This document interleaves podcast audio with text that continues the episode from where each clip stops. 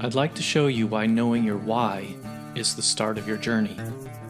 Without a strong why, it can be so difficult to reach your maximum potential. My name is Dr. Jason Balara, and every week I meet with real estate investors and mindset specialists that are taking action in order to build a life according to their own terms.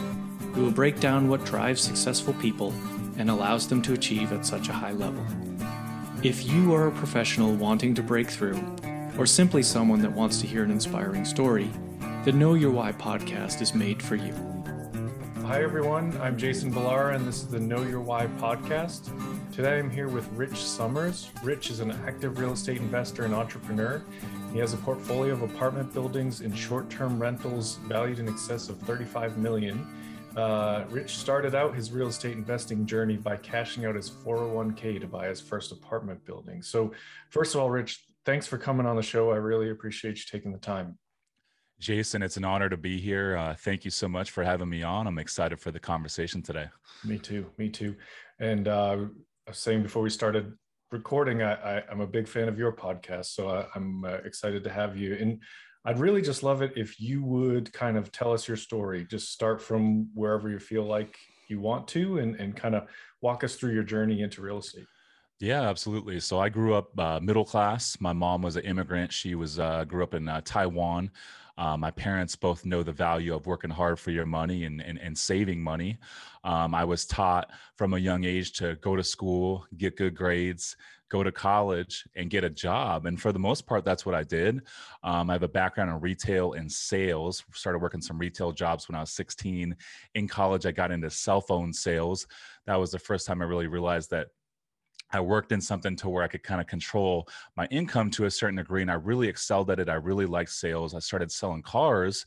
Um, graduated school 2008. I wanted to sell commercial real estate, and I interviewed with CB Richard Ellis and Grubb and Ellis, a couple co- commercial brokerages at the time and it was 08 everything was coming down both of those internship positions were pulled and they were like hey we love your hustle but this is not a good time to get into the industry so i found myself working on a car lot figuring out what I was going to do in life. And I kind of backed into a job as an air traffic controller. Someone had told me that they were hiring with no experience, government job. I applied, and two weeks later, they they said, "Hey, we got a position for you if you want to come out to Oklahoma." So I said, "Sure, let's do it." So I went out there. That was where the initial training facility was. Ended up spending six years in LA, five years down here in San Diego as a controller, and along the way, I read the book Rich Dad Poor Dad remembered real estate and thought man i got i gotta i gotta change my path here.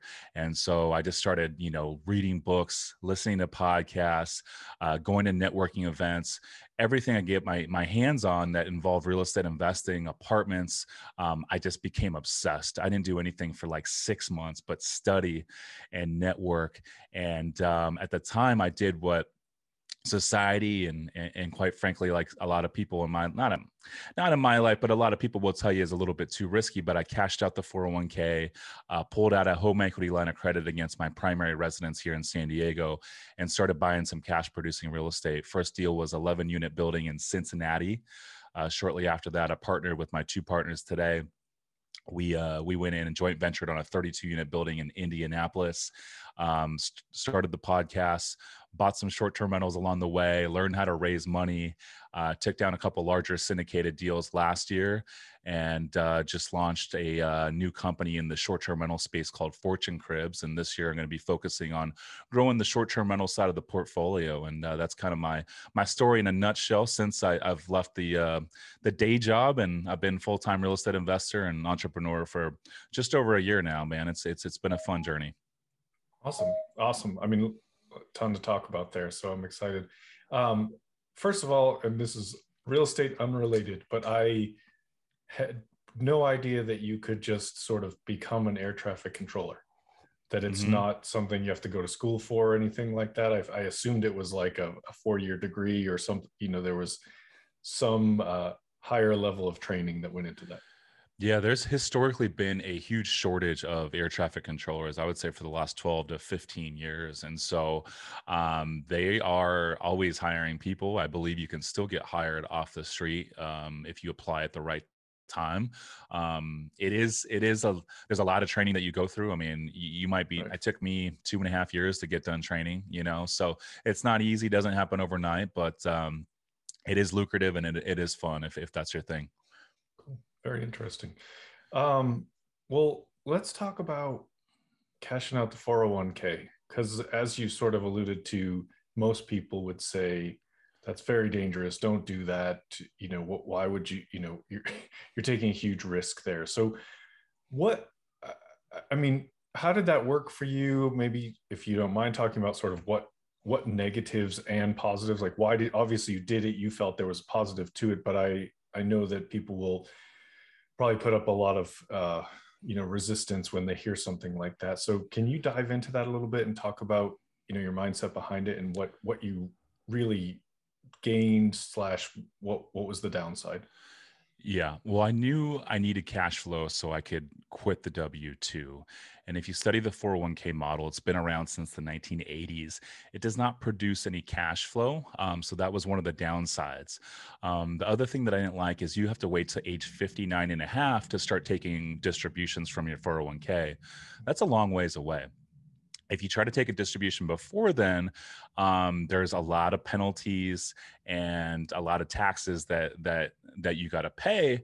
Um, and it, they they strongly dis- discourage you from pulling your money out you know and it's it's challenging it's because it's like okay this is a slice of my hard-earned income and time that i'll never get back that's my money if you go to the bank or a credit union and try to take a withdrawal they give you money but with the 401k system, it's like they they don't let you take it out till age 59 and a half. So it's like, whose money really is it? You know, and I used to be a big 401k pusher for many years because that's all I knew but all those things compounded um, in the fact that i knew i needed some sort of nest egg to really like get started. You don't need to but it, it's nice if you have a little nest egg to get started. And so i decided you know what? I'm going to cash this out. And it was scary at first because like you alluded to society says it's risky and you shouldn't be doing it. Um, so i was essentially taking a risk but you know looking back jason you know at the end of the day all those risks that people allude to are real so put some weight on those risks. But on the other side of the balance scale is another risk, and it's this I could be 80 years old one day, laying in my bed, staring at the ceiling, kicking myself because I never tried anything in life. How about that risk? Because that's a risk too that a lot of people don't talk about. Yeah, no, I agree 100%. And, and I'll, I'll add another risk to that when you're talking about money that you can't access, whether it's a 401k or an IRA until you're of retirement age what if you don't make it that long? Exactly. Then because like it, nobody wants to think that way, right? But uh, you know, but the reality is is that you might not make it to ever use that money or do anything. It, it might just disappear essentially. So it's kind of uh, there's there's risk to taking it out, but but there's in reality a lot of risk to to leaving it in there too. So it's kind of lost opportunity cost. 100% and you're completely right. I mean tomorrow is never guaranteed. We don't know when our last day is. And when you look at it that way that gives you more reason to take action and commit. And looking back i'm so glad i did because if you can strategically invest in the right assets um, you know since then since i cashed out the 401k that money's coming back to me um, through a couple deals already. So i got my money back. I still own um, one of the assets, and then I was able to 1031 one of those into another one. And those deals are both paying me significantly more and growing my net worth significantly more than had I just stuck with the system. Yeah, yeah, it's it's a Uh, it's it's a topic that has come up a number of times on on this podcast with different guests. In that the the traditional retirement route, what what people learn in school, what they're sort of taught to follow along. It, it, I guess it it's better than doing nothing. It's better than just either saving no money or you know it's it's a better option than doing nothing, but it's it's really not the best option. It maybe is the easiest option because you don't have to think about it, but it's not it's definitely not the best option for what you're cuz with a now that you've got that money invested, as you mentioned before, if you can't touch it till you're 59 and a half, you're literally just like piling money, piling money into that 401k you can't do anything with it until 59 and a half with your real estate now you've put it into these cash flowing assets and along the way you're getting money, you're getting cash flow that you can use to reinvest, to, to uh, fund your lifestyle, whatever it is. And still, those assets are growing over time. And so when you do get to 59 and a half, you're, you're going to, you're going to have received all of the cash flow along the way and still have, still have those assets. So it's, it's, yeah. it's just a, it's very eye opening. I think once you kind of figure out that maybe the 401k is not really the best or the IRA, all of that stuff's not really necessarily the best way you can do it. I agree. I mean, you don't get to take advantage of leverage like we do in real estate. Um, you don't get to take advantage of all the tax advantages like we do in real estate. Um, there's just so much baked in there. And you're right. I agree with you. You know, it, for, for the everyday person, if they're not going to do anything, I think investing in the 401k is better than doing nothing. Um, however, if you have a competitive advantage in real estate investing, I don't think that there's any reason you should have any money in the 401k. Yeah. I strongly yeah, believe that. It's a very valid point, And, it, you know, you can, I think some people would argue it, but I, I really think it's once you get into the real estate space, it's hard to s- see why that makes sense. And it, I mean, there's so many, it's funny, like all these things just keep popping in my head about what it's like, you don't have any control over it. I think if you looked at your returns that you achieved in your 401k versus the returns that you've achieved in your real estate, it's probably not even comparable. It, it's just uh, uh another example.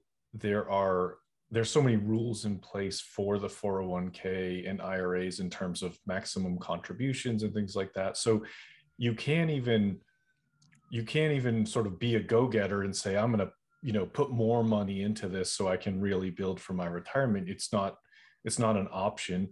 And if you work, I learned this the hard way. If you work for a big enough company with employees that have a wide enough range of salaries, you actually still can't do the maximum because it has to be averaged amongst all of the people that are contributing. So mm. if you're uh, a high earner in a company with people that maybe aren't as high earners, you won't you can't actually contribute to the maximum. So it, there's a lot of things that aren't spoken about. It's kind of like this is just what you do, but it's realistically not the, the best option, I think. So that's a bit of a off tangent, but um, I mean, let's talk about your your real estate portfolio. Kind of, you said you bought an 11 unit and then 32 unit, and then sort of got into short term rentals. Maybe talk about that path, but how you picked and chose what you know where to go with each yeah so when I first started studying real estate investing, I was most attracted to the multifamily asset class. So that's really what I focused on studying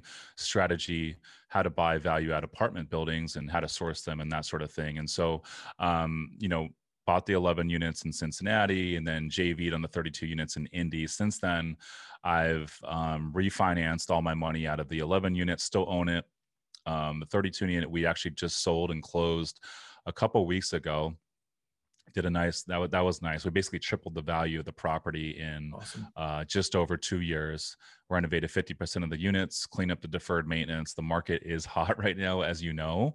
Um, along the way, backed into a few short-term rentals. I had a, there's a local credit union here that was giving me some very high leverage loans for residential property. And so along the way, I started buying a couple short-term rentals. They actually did very, very well for me. Those short-term rentals are, are what provided the cash flow that I needed to quit my job. Um, and so, you know, it's been challenging for us to find deals to pencil. We took down a couple larger syndications last year. Um, we took down a 30, a 150 unit in Greensboro, North Carolina. That was our first syndication, the Arbors. And then shortly after that, we took down a 145 unit building also in Greensboro called Timber Creek. Those deals just aren't out there again. They're just not out there today. Um, yields have come down cap rates have compressed um, if you have a, an a, a broker listed opportunity out there with a decent pricing guidance, there might be 50 property tours and 40, 45 offers. And by the time you get to best and final, you're going to have to overpay to be awarded that deal. And so we, we can't find deals to pencil, at least in the markets that we've been looking into. Um, meanwhile, these short term rental assets that we have have just been chugging along 97% portfolio wide occupancy, cash flowing, um, even through the pandemic. And the tax advantages with these are insane. I could touch on that if you want, but um, decided just, you know, sometimes you got to take what the defense is giving you. And it's not that we're going to stop buying multifamily altogether. We're going to continue to manage the properties that we have. And we'll look at some deals that hit our inbox that are actually, you know, off market, but um, this year 2022 we're going to focus on growing the short-term rental side of the portfolio. So that's kind of my reasoning behind it. Yeah no it makes a lot of sense. It, it is very hard to find a deal that that you won't have to overpay for. And, and i mean mm. you know probably two years ago people were saying the same thing and the market continues to go up. So it's kind of it's you don't know what's going to happen but you also have to be conservative and be you know smart and, and just not you know sort of go outside what you're comfortable with in terms of pricing and, and i agree. It's like if it if it looks like a deal that makes sense on paper right off the bat there's probably something going on either that you don't know about or there's uh you know going to be you know 40 50 offers. So it, it's not um it's it's it's a tricky market. It's not impossible but it's tricky market. And I, and I do think uh, short-term rentals have become really really hot as well now you know everybody seems to be talking about it. Um, i i'd love to hear kind of about your short-term rentals. I, I want to hear about uh, fortune cribs. I, I kind of want to go into all that. And i and i also would love it if you'll throw in some of those tax benefits in there because i have myself been looking at it. Uh, are, are your short-term term rentals all all around uh, san diego or do you have them kind of in other markets?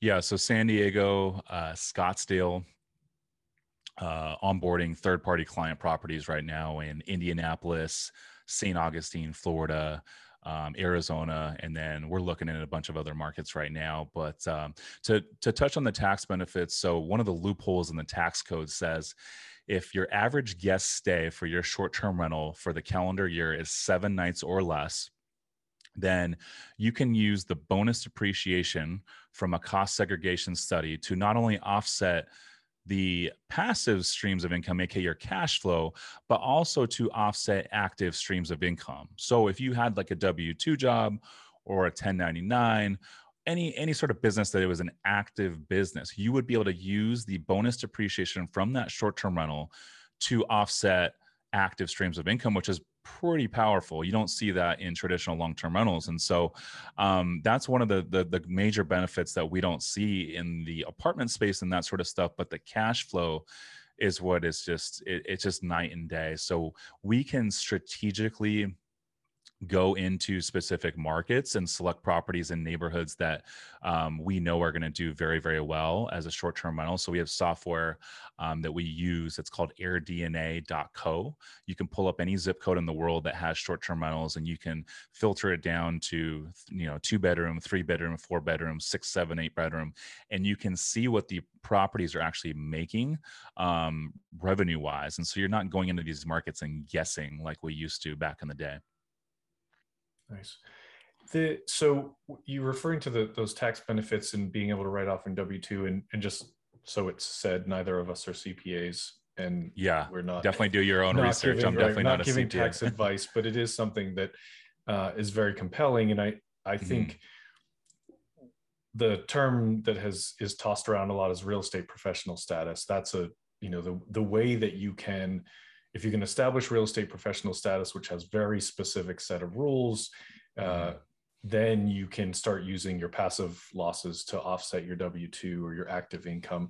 And so, it, with the short term rentals, if you don't know this, fine, but it, with the short term rentals, is that qualifying you as a real estate professional status, or is that an entirely separate sort of loophole that allows you to use those losses against um, W two income. So so again, confirm this with your CPA. Yeah. But as far as I understand it, and as far as is I've been, you know, um, my CPA has been advising me, and other people I know in this space, it voids that uh, real estate professional status. So you could have a full time job and spend significantly less time in your short term rental business, and you can still take take advantage of those those tax loopholes. So it's it's pretty powerful. Yeah, awesome. Okay, well, uh, talk to me about fortune cribs. Tell me, I, I, like I said, I follow along y'all's podcasts, and so I I know a lot of your background, but I actually haven't had haven't heard about this yet. Maybe I'm just a little behind. But uh, catch me up on Fortune Cribs. Tell me what you're doing there. Yeah, absolutely. So um, to circle back a little bit, you know, a few months ago when we discovered, hey, we're going to focus on growing the short-term rental side of the portfolio, um, I decided, hey, I'm going to start a management company to start managing my short-term rentals as we grow, and then also uh, third-party client um, short-term rentals as we grow, because there's really not a business out there that is kind of a turnkey service. Um, you hear a lot of people that want to get into the short-term rental space and they want to produce cash flow, but uh, they don't want to do any of the work or learn how to do it. There's a lot of different intricacies that go into short-term rentals, and it can be workload intensive if you don't create the right systems. And so this company is called Fortune Cribs. Uh, we'll help clients uh, identify uh, short-term rentals in select markets around the country based on their budget um, that we feel will do very good as a short-term rental under our management. And our team will help them close on the property we got all sorts of different lenders that we work with. Uh, you can buy product for as little as 10% down. Um, our team will design, furnish, and then manage all the day to day the cleans, the turnover, the repair, maintenance, the marketing, the guest communication, the accounting, the A to Z really. So it's it's completely hands off to the client. And uh, so far, I mean, we launched last month. So so far, the appetite's been tremendous. So building out the infrastructure right now, building out the team. We're launching a few properties this week. Um, got a team out there in Indianapolis and Scottsdale right now, launching a few properties. So it's it's been fun, and um, yeah, I'm excited for it, man.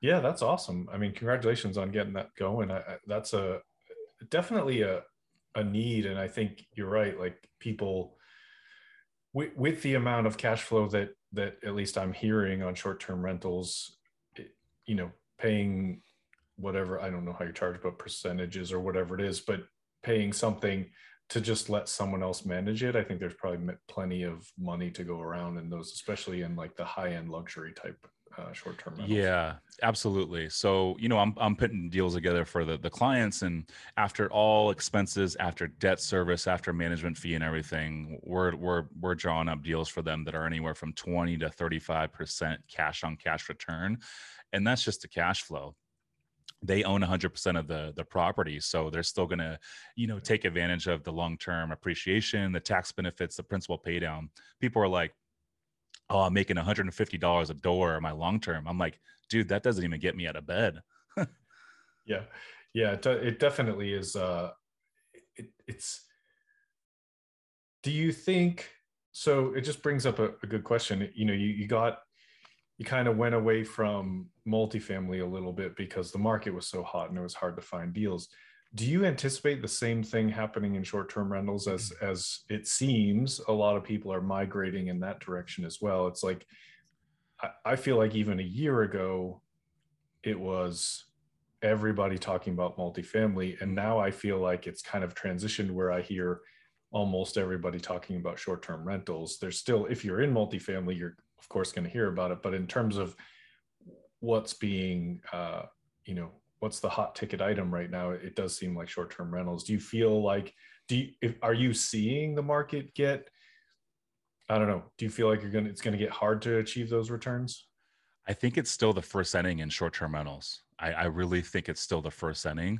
Um, you know apartments the cap rates have compressed they're probably going to continue to compress. We're we're seeing a lot of inflation right now. I think, you know, with the government printing forty percent of the the currency and increasing the money supply, they're still printing money uh, due to the fact of, you know, this housing shortage that we're experiencing across America. I think it's going to take at least three years for them to build enough housing product for us to kind of meet that, you know, demand. And so I think we have a nice three year runway of a hot real estate market. I'm speculating here, so I, I could be wrong. I think all the apartment operators that are buying right now on speculation, they're overpaying. I, I they're probably going to get paid off in the end with all the rent growth. Um, but to answer your question about the short-term rentals, no, I, I think we're still in the first inning.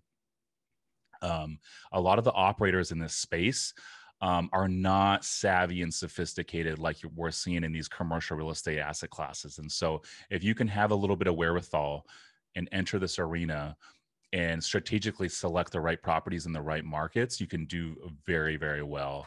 Um, I do believe short term rentals are part of the reason why the housing market um, has been so hot because, you know, outside investors that you know live out of state can come in and buy these properties and pay significantly more than the everyday person that intends to occupy them because they're making such a high ROI.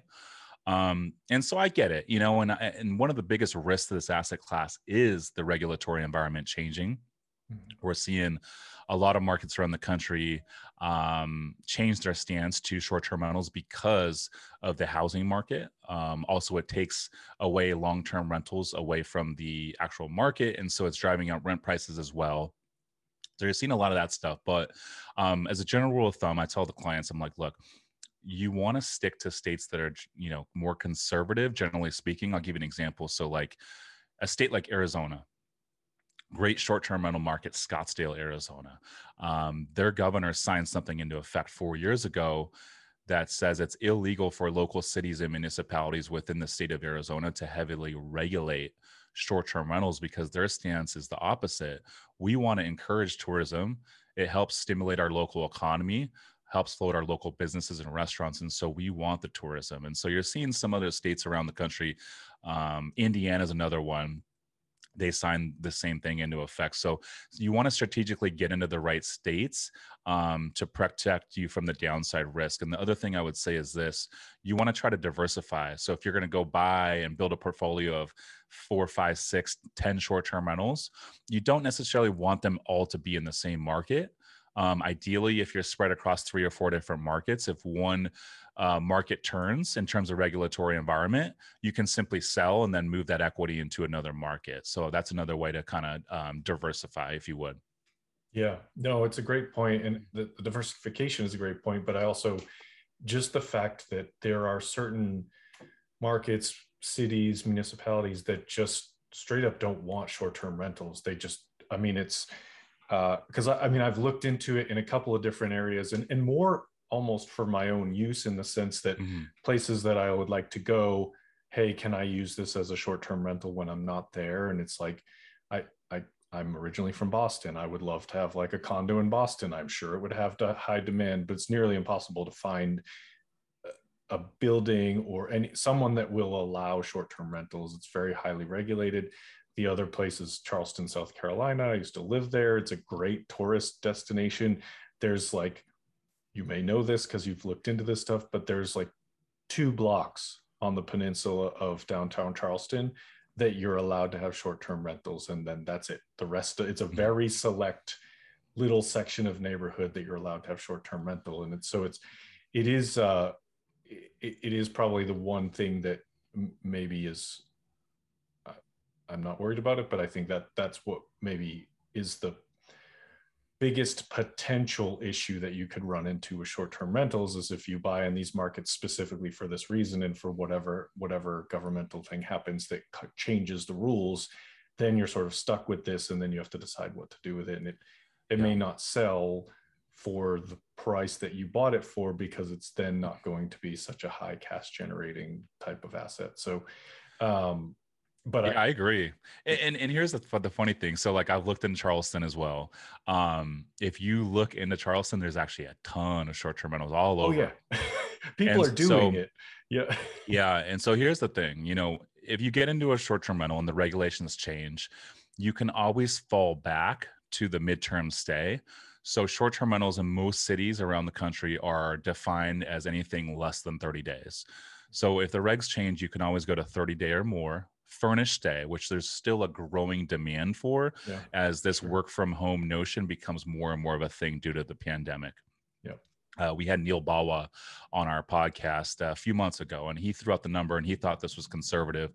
22 million Americans, roughly 22 million Americans, are adopting this new way of life to where they're not going back to the office and they want to bounce around and explore and live in different cities around the country and they don't want to move their furniture with them. So they're looking for furnish, um, places to stay. Brian Chesky, the uh, CEO of Airbnb, he said people aren't staying in short term rentals anymore. They're living in short term rentals. And so it's becoming yeah. a new way of life.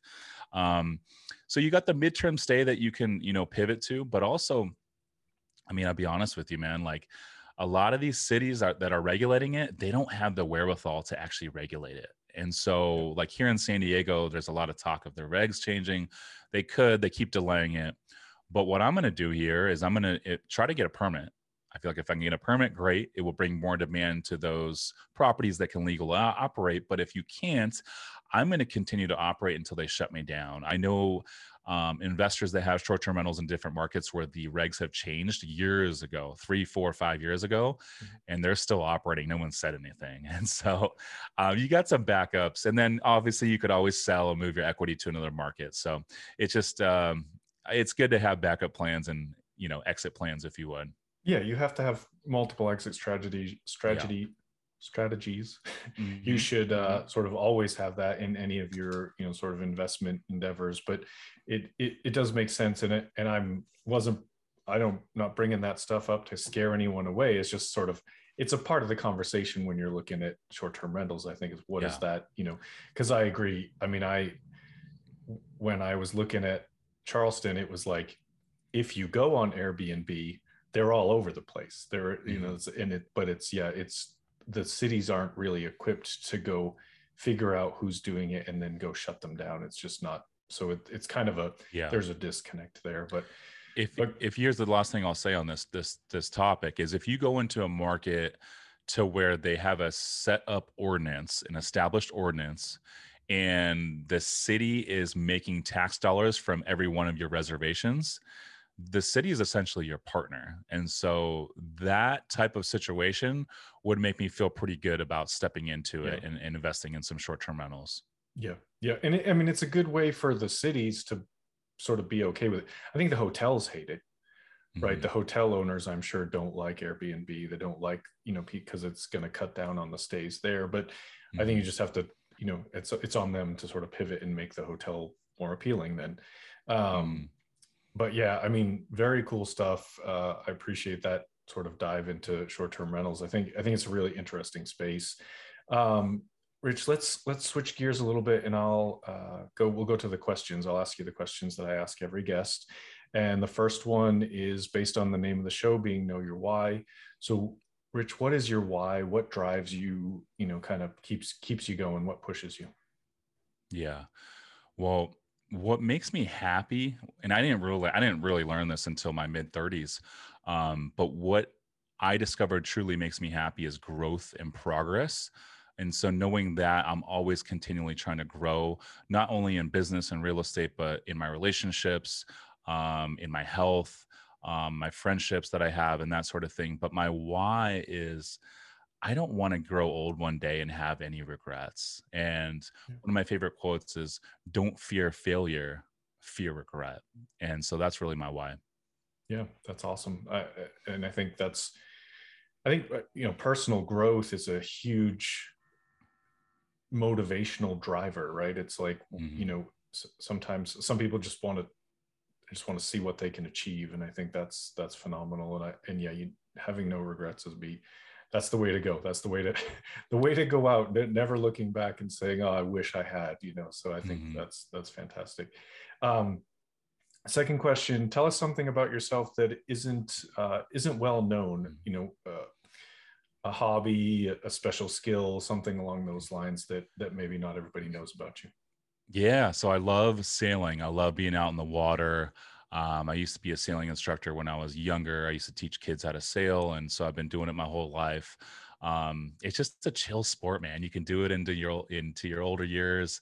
Yeah. Um, something about just being out in the water, no engine, no motor, just you just hear the water and the wind. It's just so meditating. And uh, yeah, it's one of my favorite hobbies, man. I'm part of a sailing club out here in San Diego. One day I'd love to own my own sailboat, but uh, yeah, go out sailing, you know, sunset cruises along the bay. And it's just so relaxing to bring friends out there and just go out in the water, man.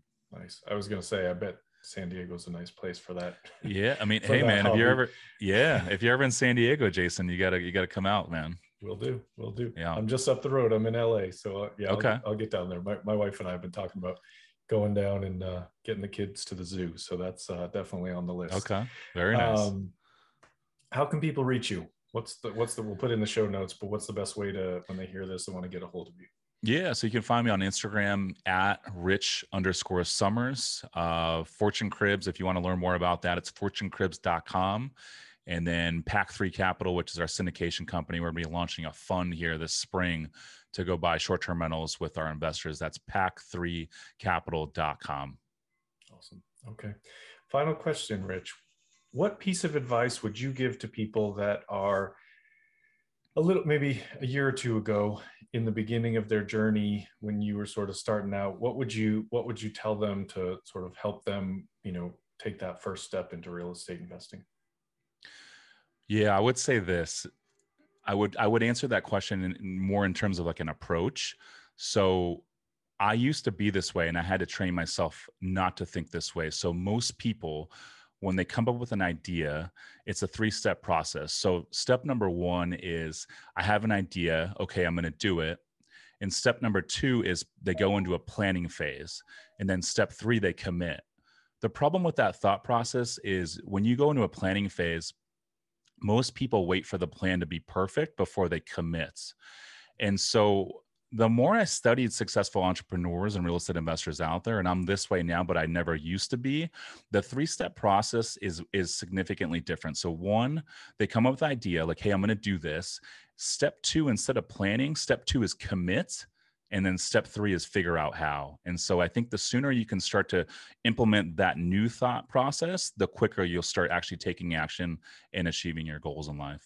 Yeah, I love that. I think that's that's phenomenal advice. I think a lot of people get lost in analysis paralysis or you know just Mhm. that that planning phase and you're right they want people want it to be perfect and I- and I Mhm. agree like this is something that happens to me a lot. I'm like, oh, I don't you know, you, you can simplify it even it to to a a, in- a social media post. You're like I Mhm. just I just want to say just the right thing. And it's like so many people that are successful, you know, believe that that you know done is better than perfect. And so it's just kind Mhm. of taking action, getting stuff done. I, I love I love your your three step approach though. I think that's that's perfect. yeah, success is not a straight line. Yeah absolutely. Well, Rich, this is awesome. I really appreciate you coming on. Uh, I think uh, shared a lot of great insight into especially short-term rentals. I think that's a, a very exciting space for people, and uh, myself included. I, I may have to have some conversations outside of this recording to I hit you up so I can get started too. But but I really do think um, it is you know kind of the the new thing, and, I, I'm actually happy to hear you think it's kind of in the early innings on this one so that there's still uh, room to grow. Yeah, absolutely. Jason, it's been a pleasure, man. Thank you so much for having me on the show. And uh, yeah, feel free to reach out. Any of your listeners too, man. Uh, I do a lot of consulting for the short term rental stuff. So if you have any questions, I'm always uh, happy to jump on a call or grab coffee. Awesome. Sounds good. Well, thank you again. And uh, with that, we will go ahead and sign out. I'd like to show you why knowing your why is the start of your journey. Without a strong why, it can be so difficult to reach your maximum potential. My name is Dr. Jason Balara, and every week I meet with real estate investors and mindset specialists that are taking action in order to build a life according to their own terms. We will break down what drives successful people and allows them to achieve at such a high level.